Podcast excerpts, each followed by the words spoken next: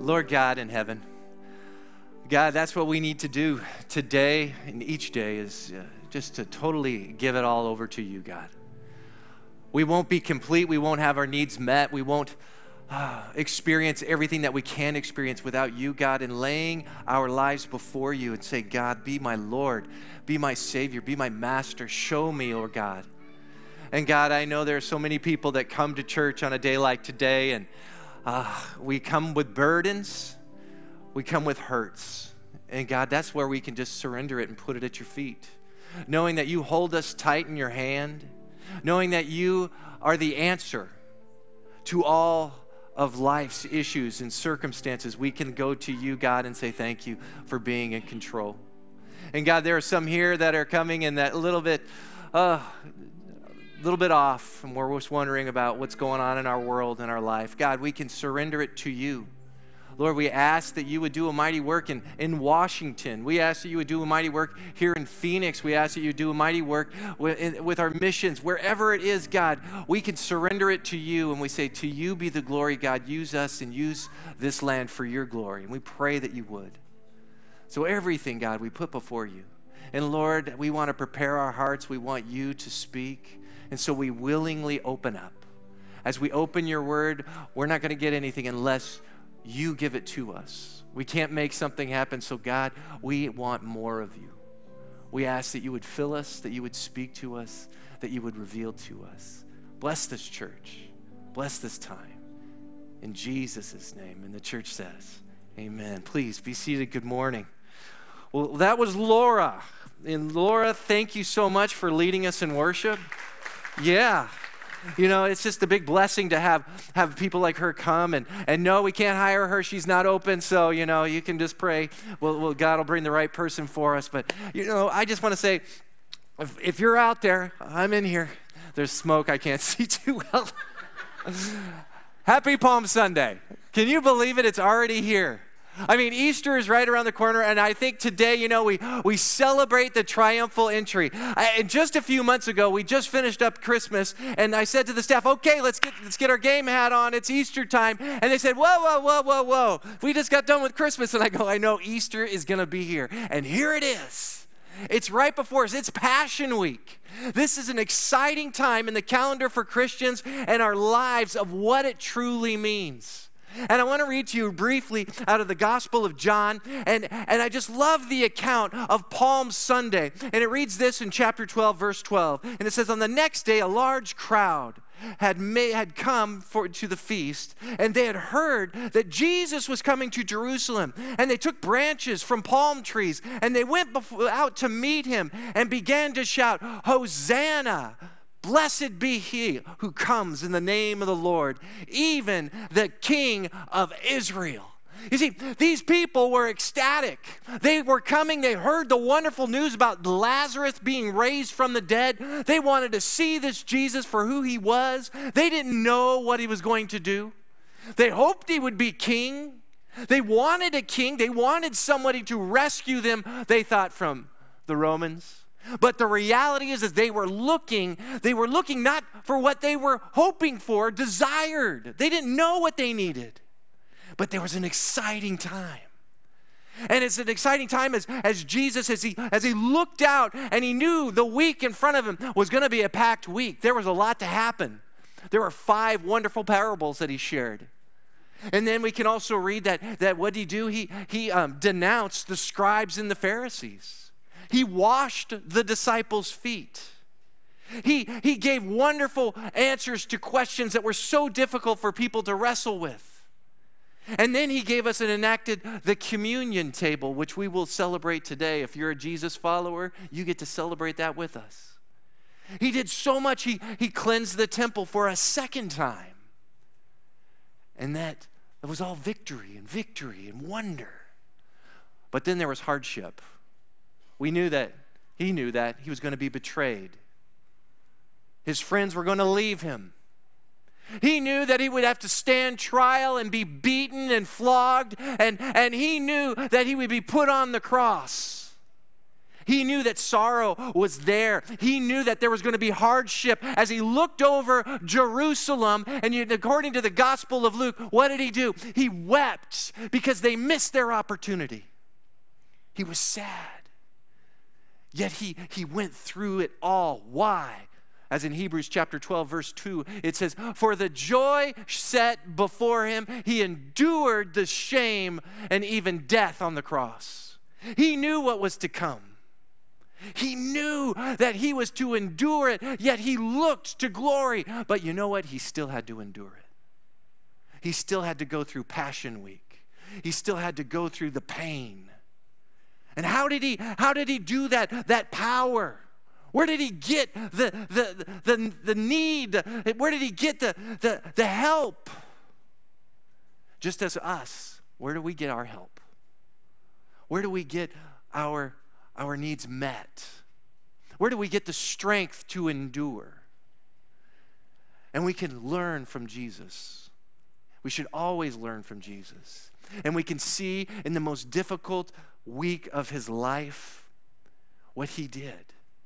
And, church, we need to tap into that same power. And today I want to talk to you specifically about that. I want to talk about the power for the battle. Because we are in a battle.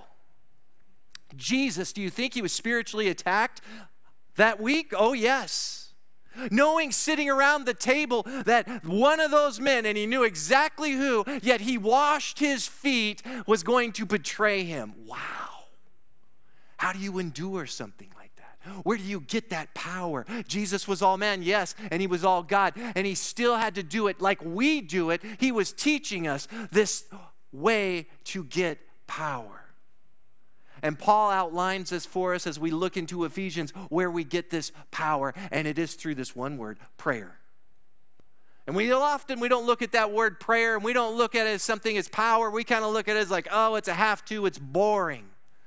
But Jesus constantly what? He went out to pray in the morning. Yeah, that's where he got his power. He went out to connect with God. That's where he got his power. What did he do in the Garden of Gethsemane? He sweat blood before his crucifixion. Why? Because he needed power. He was there before God. He prayed. And church, that is our calling is we need to be men and women who are about prayer. But often we kind of look at it going, no, I need to be just about this the sword. I want to wield the sword of the Spirit. We talked about that last week. This is our offensive weapon, and we got to know how to use it so we can use it well. But the problem is, without prayer, you don't have the power to wield it. Without power, you don't have the power, without prayer, you don't have the power to, to know truly how to use it. Let me give you an example.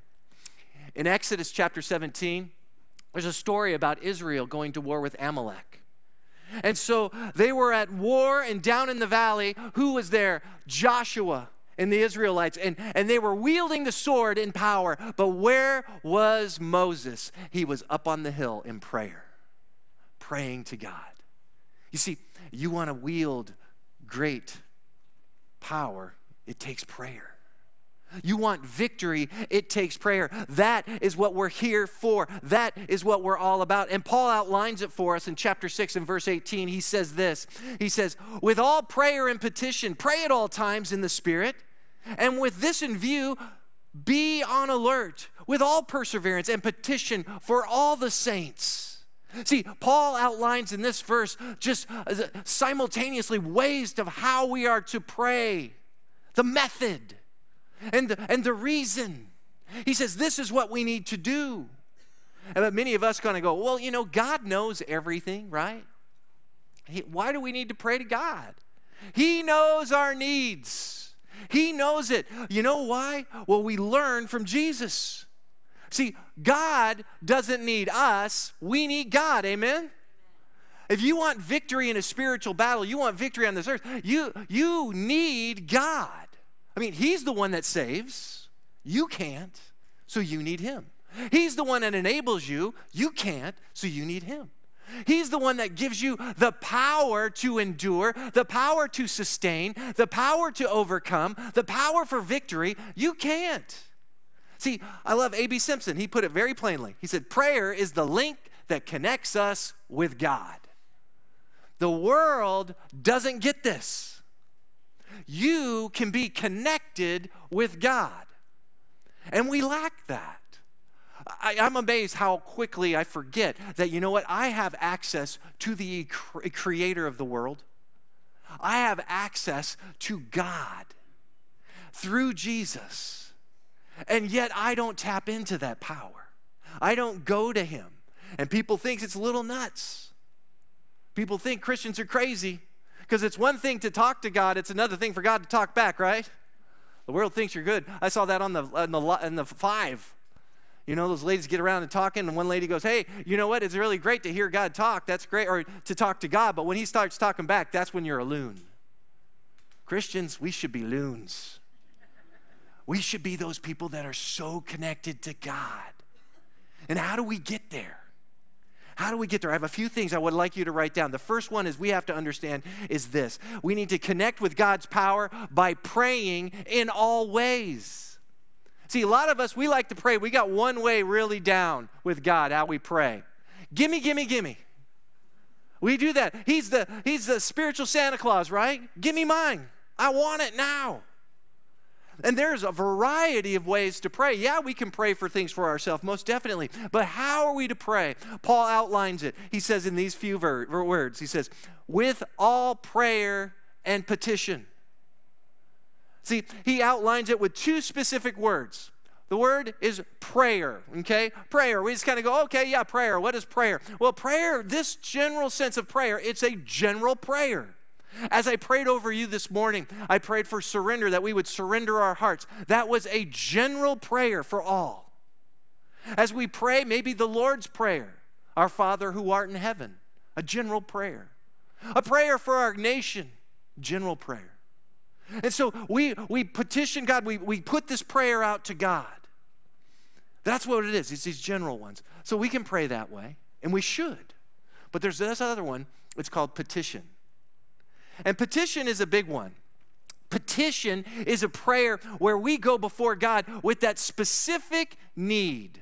It's like, hey, God, I got a mole on my back. It's not looking too good, Lord. Take care of that, please. You know, Joe, he's in the hospital. Take care of him. God, I have a financial problem. I have a crisis coming. My relationship here is not well. I have this issue. God, take care of that. Help me with that. Sustain me, oh God. Give me more grace so I can endure. Those are, those are petitions. And I think a lot of us, we have those petitions, don't we? And we should go to God with those and we should be happy to give those over to Him. But there's also other prayers you can find in Philippians chapter 4. There's this word called thanksgiving. And I'm not talking about eating, I'm talking about giving thanks as you pray.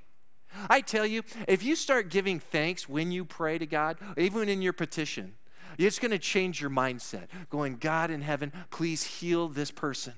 Touch them, oh God. Touch me. And thank you, God. Thank you that you love me. Thank you that you are there for me, even though I can't see it right now. You're going to be trusting in Him. See, that's a wonderful place to be. It will change, it will melt you, it will change who you are. But the other aspect of, of Thanksgiving is a lot of times, so often we go to Him and we ask for things. Take some time and thank Him for what you have. Have you ever done that? Because you go there and we'll be petitioning. This happens to me as I'm going before the Lord, and all of a sudden I go, Thank you, God. Thank you I have a wife that actually likes me, let alone loves me. That, man, I am a blessed person for having that. Thank you, God, that I have I have a roof over my head. Thank you for that. Thank you, I have a car. I can get from point A to point B, and the AC works great in Arizona. Thank you, God.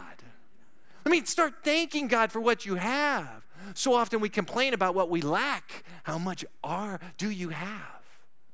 See, in that same verse in Philippians, as it says with thanksgiving, it uses the word supplication. That's actually, just so you know, that's the same word in Greek for petitions.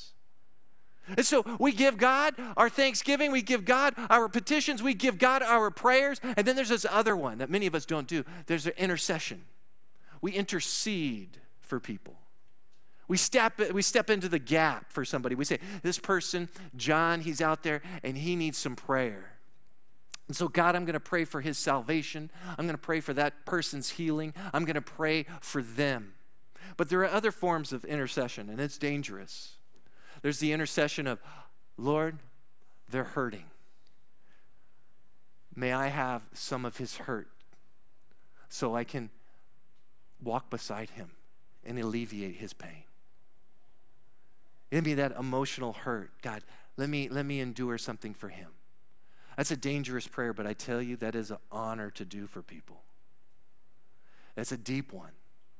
But we're going to get into intercession a little bit later. But intercession can be such a wonderful place for the believer to step in the gap for somebody. There's many ways, there are many ways for us to pray. And we need to be people that are vigilant and going after it because if we are, that's how we're connecting with God's power. We're going before God. But the next one we how we connect is this. We need to connect with God's power by praying always. See, all the time. We need to be people that pray all the time, be involved with God all the time. Now, I know some people are going, Well, Tom, you know, I'm a salesman. I have to use my mouth to talk to people, and it's, you know, uh, how am I going to do that? I got this thing to do. Or somebody might be in the trades, and you're like, I swing a hammer for a living. And you know, when I'm doing that, if I'm praying all the time, I might hurt my thumb. That's not a good idea. I got to stay focused, right? And we kind of go, well, what am I supposed to do? I'm a teacher. I'm teaching these kids, and it's I'm going to go insane. Well, you should really be praying, but the reality is, is we should be people that are praying always. Look what it says here. It says, pray at all times. It doesn't get any more clear than that. But what does that mean? That means you are to be in constant communion with God, constantly open to God in that relationship you need to be somebody that is that is involved with god having a heart geared toward god that's where you need to be and most of us aren't like that let, me give you a, a, a basic analogy. Uh, you know, about a month ago, my daughter, she was driving from a really sketchy part of Phoenix to, um, to a girlfriend's house, and it was like 11.30 at night. And I'm like, as a dad, I'm just like, this is terrible. She needs a tank you know, and, and I'm just like, okay, she's, and she calls us up, and we're, we're actually in the car, or no, we're, we're in bed, and she calls us, and, and, and she goes, well, what do I do? And I go, okay, and she, well, you can't drive and talk to us. She goes, I know, so she got us on FaceTime, and she put us on the seat next to her. So I'm looking at my daughter's nose the whole time as she's driving, and we're talking to her, and she's talking back. But then there was moments and long quiet spells and I could see her and we're reading in bed and she's she's driving and then every now and then I'd say, "Okay, have you come to this place yet?" And she goes, "I'm not there yet." Okay, keep us posted. How you doing? Okay. What's going on? I just passed the street. Don't talk to me now. You know, she freaks out and, and I say, okay, it's okay. You see what happened there? For you old school people, it's called the phone is off the receiver. You young people have no idea what I just said. you take the phone off, you, you, you're in constant FaceTime with God. You're, you're involved in God, but you aren't talking with Him, but you have a direct and open link to God. Why? Because He might want to tell you something, and you might need to tell Him something or ask Him for something. That is what it means to be constantly involved, constantly a person in prayer. In First Thessalonians, it says very plainly, pray without ceasing. That word ceasing is called intermission. Pray without an intermission.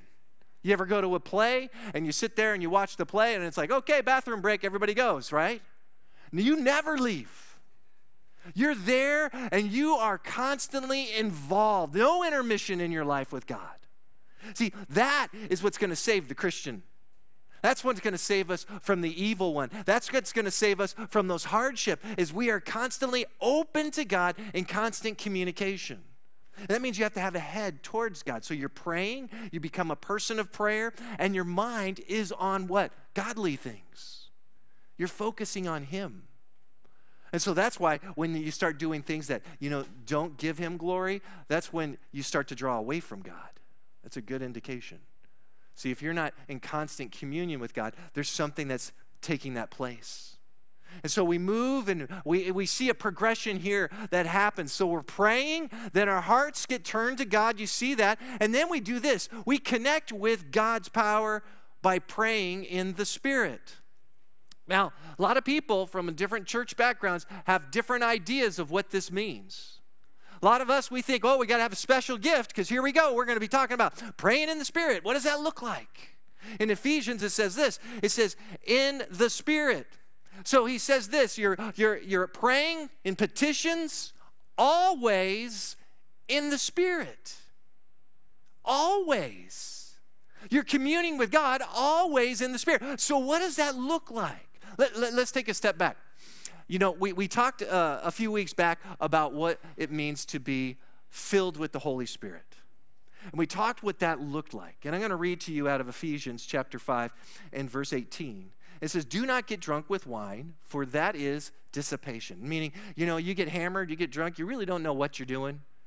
You're not sure about that. And so, what's the opposite of this? And he says this, and it says, But be filled with the Spirit. And that word be means it's a constant, it's not a one time uh, time that happens. This is something that happens all the time. We are called to be constantly filled. Now, what does it mean to be filled? Controlled. See, you are controlled by the Spirit. And so, if you are controlled, what's the byproduct? Fruit. Galatians chapter 5, the fruit of the Spirit is love, joy, peace, patience, kindness, gentleness, goodness, and what? Self control. See, you know you're involved. And so we see that we are somebody that is constantly filled. We are controlled by the Holy Spirit. There's going to be byproduct. And look what the byproduct here is as well. And it says, speaking to one another and psalms and hymns and spiritual songs, singing and making melody with your heart to God. You see, there, there, there's, it's, a, it's an idea of the heart, the melody of you in sync with God. We take that as we pray in the Spirit. What do you do? You're continually praying without ceasing. You're involved with God, and we see now your heart is in melody with God. That is what we're seeing here. So, how does this come about? if you want to be in the spirit in this this heart issue and wondrous connection with god is first of all christians we got to understand how to pray see we have to pray in the name of christ see that's where it says who is christ christ is our high priest who takes our petitions to god See, the Holy Spirit's job is to point people to Jesus not to ourselves. It's to point people and glorify God. That's his job. Help you to do that. And so, what do we do? We pray in Jesus' name. That's why we do that. Many of us, we don't. Pray in my name, pray in their name, God's name, but it's in Jesus' name. He's the one. You're saved because of what Jesus did. You're, you're a child of God because what Jesus did. He is the reason, He's the way we, we pray. So we take our petitions to God in Jesus' name, and then we have to understand how we pray is we pray consistent with God's nature and will. For uh, when I was younger, I thought God's will for me was when I was 18, I was supposed to have a million bucks. I don't know. He apparently I was wrong. But I would go to God and say, God, I need a million dollars because I want to pay off my parents' house and uh, I want to bless people, and uh, I want a car, and I want all the stuff for me, me, me, me, me. See, what I was seeking was self. See, we are called, what is God's nature? To bring glory to God because He's the best thing. We point people to God. It's His will that our lives bring glory to Him because that infects others. That's what we do. And in his nature, we go, God, let you be glorified in this as we pray for somebody. Lord, I pray that they would be coming to know you. Why? Because that would bring glory to you, God. And it would help them out a lot too, right? But we do these things. We pray into God's nature, not for selfish desires, but for, for what God would do for you. That's why a lot of times we don't think God answers our questions, is because we're coming with the wrong attitude in our prayers. And we need to give God glory. And then finally, we pray in concert with the Spirit. In concert. I love that word. I'm using that word because why? Here we have worship. And, and we, it sounded wonderful, but it would really be weird if, if Dylan's over here and he's playing some reggae song on his guitar, and then you got, you got Masato over here and he's playing some Def Leppard or something. I don't know. Some people don't know what that is either. And, the thing, and, and, and he's there, it does, there's no melody. There's no melody going on with the heart. And in concert with the Holy Spirit, you have this melody, this joy, and you are open to God. So, see how it works? You're praying, then you have open communication, you're in communion, and what happens? The Spirit is now speaking to you, and so you know how to pray. You know how to pray for others. You, God is putting this person on your heart. How many people have just all of a sudden, it's like, this guy just came on my heart. I'm going to pray for them. Anybody do that?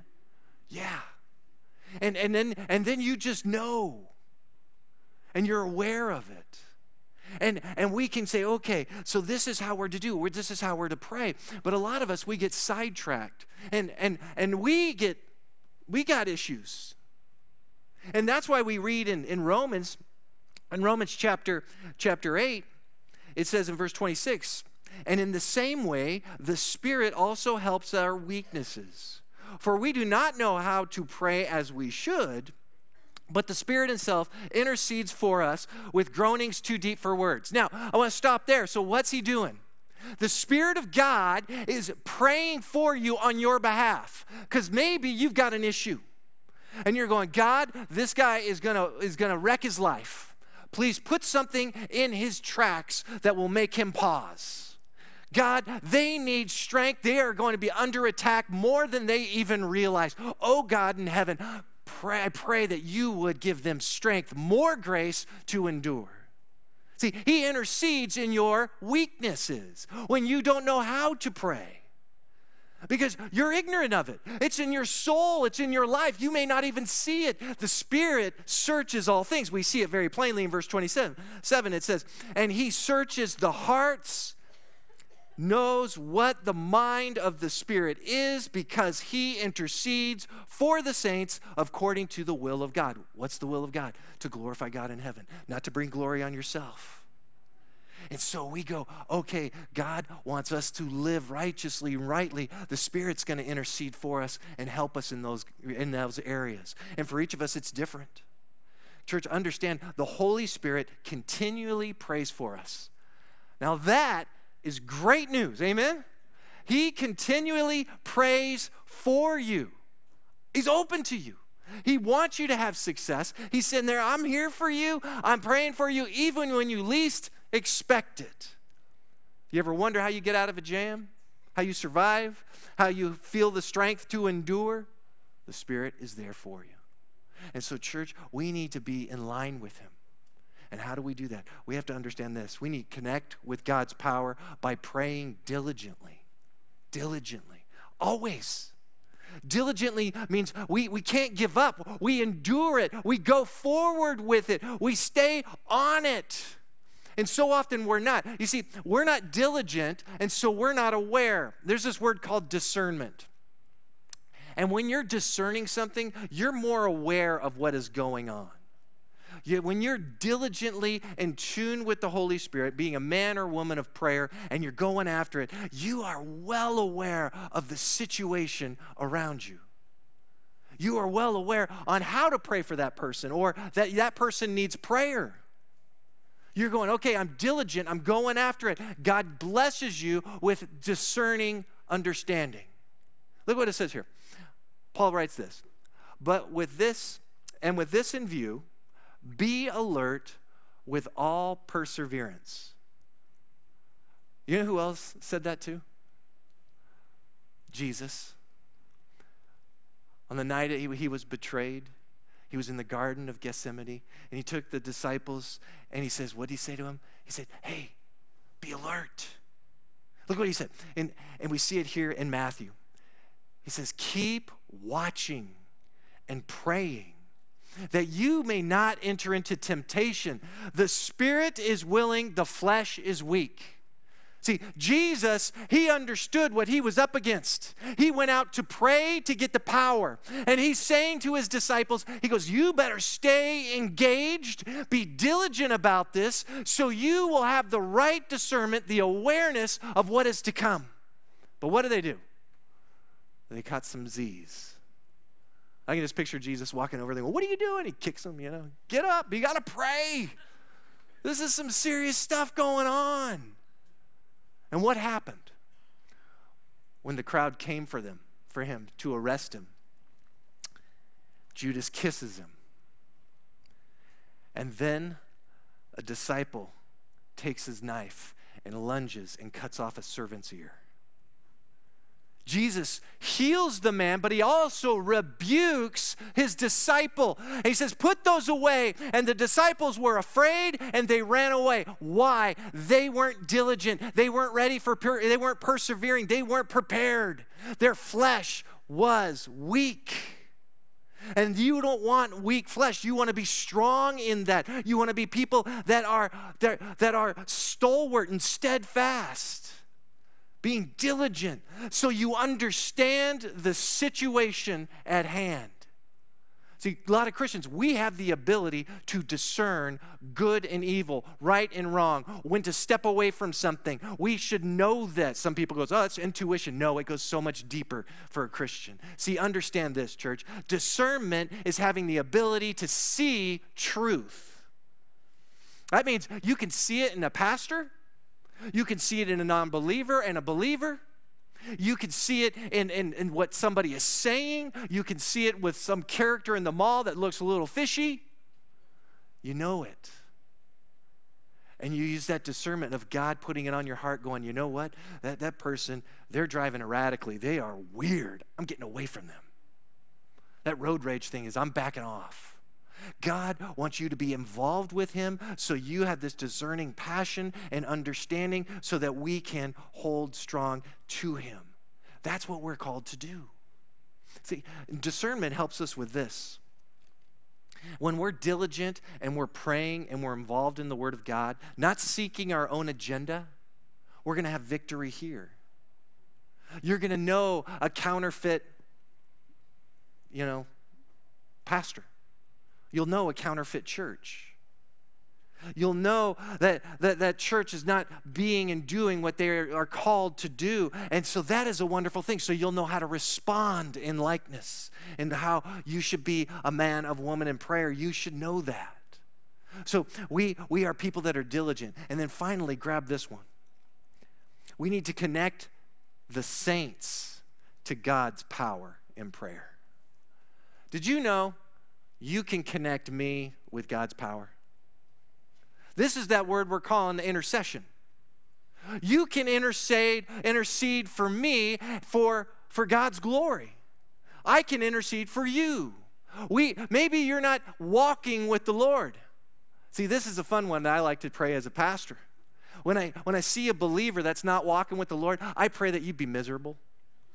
I do. It's a great prayer to pray. Because, because why? I want the Holy Spirit to draw you going, why am I so miserable? It's because you're living in sin.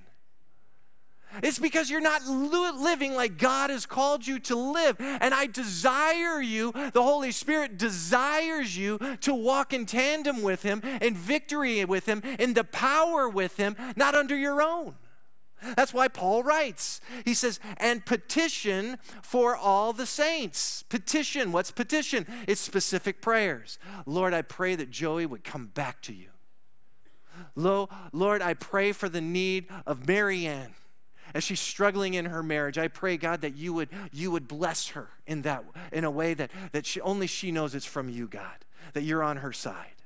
Yet whatever that is, is we petition the, the saints on their behalf. You can empower them. I, I, I just know sometimes it, I'm getting prayed for and I just feel a, a relief. It's amazing. I know someone's praying for me. I don't know who it is. I, and I say, Thank you, God. And that's a, that's a joy. There's a brother that always meets me on Sunday mornings because I'm praying for you, you know, and he, and he says, How can I pray for you? And sometimes I even tell him the truth. And I just, you know, and well, isn't that funny? We don't like to tell people what we're hurting. It's like, you know, I had to get over that because it's not manly to tell somebody that I need prayer somewhere. And it's a joy when you share somebody because then they can petition for you. They can petition for your needs specifically rather than, oh, he won't tell me, unanswered request. You know, it's okay to say that. I just like the direct approach. Because we got to understand we're in this together. Look what it says here. Jesus, when he gave us the Lord's Prayer, he said, Pray in this way Our Father who is in heaven, hallowed be your name. Do you see something unique about that verse? It doesn't say, My Father. It's plural. We're praying for each other. Our Father who art in heaven, glory to be you. Give us what we need, us. See, this is what we have to understand. This is a group effort. And, and we forget this.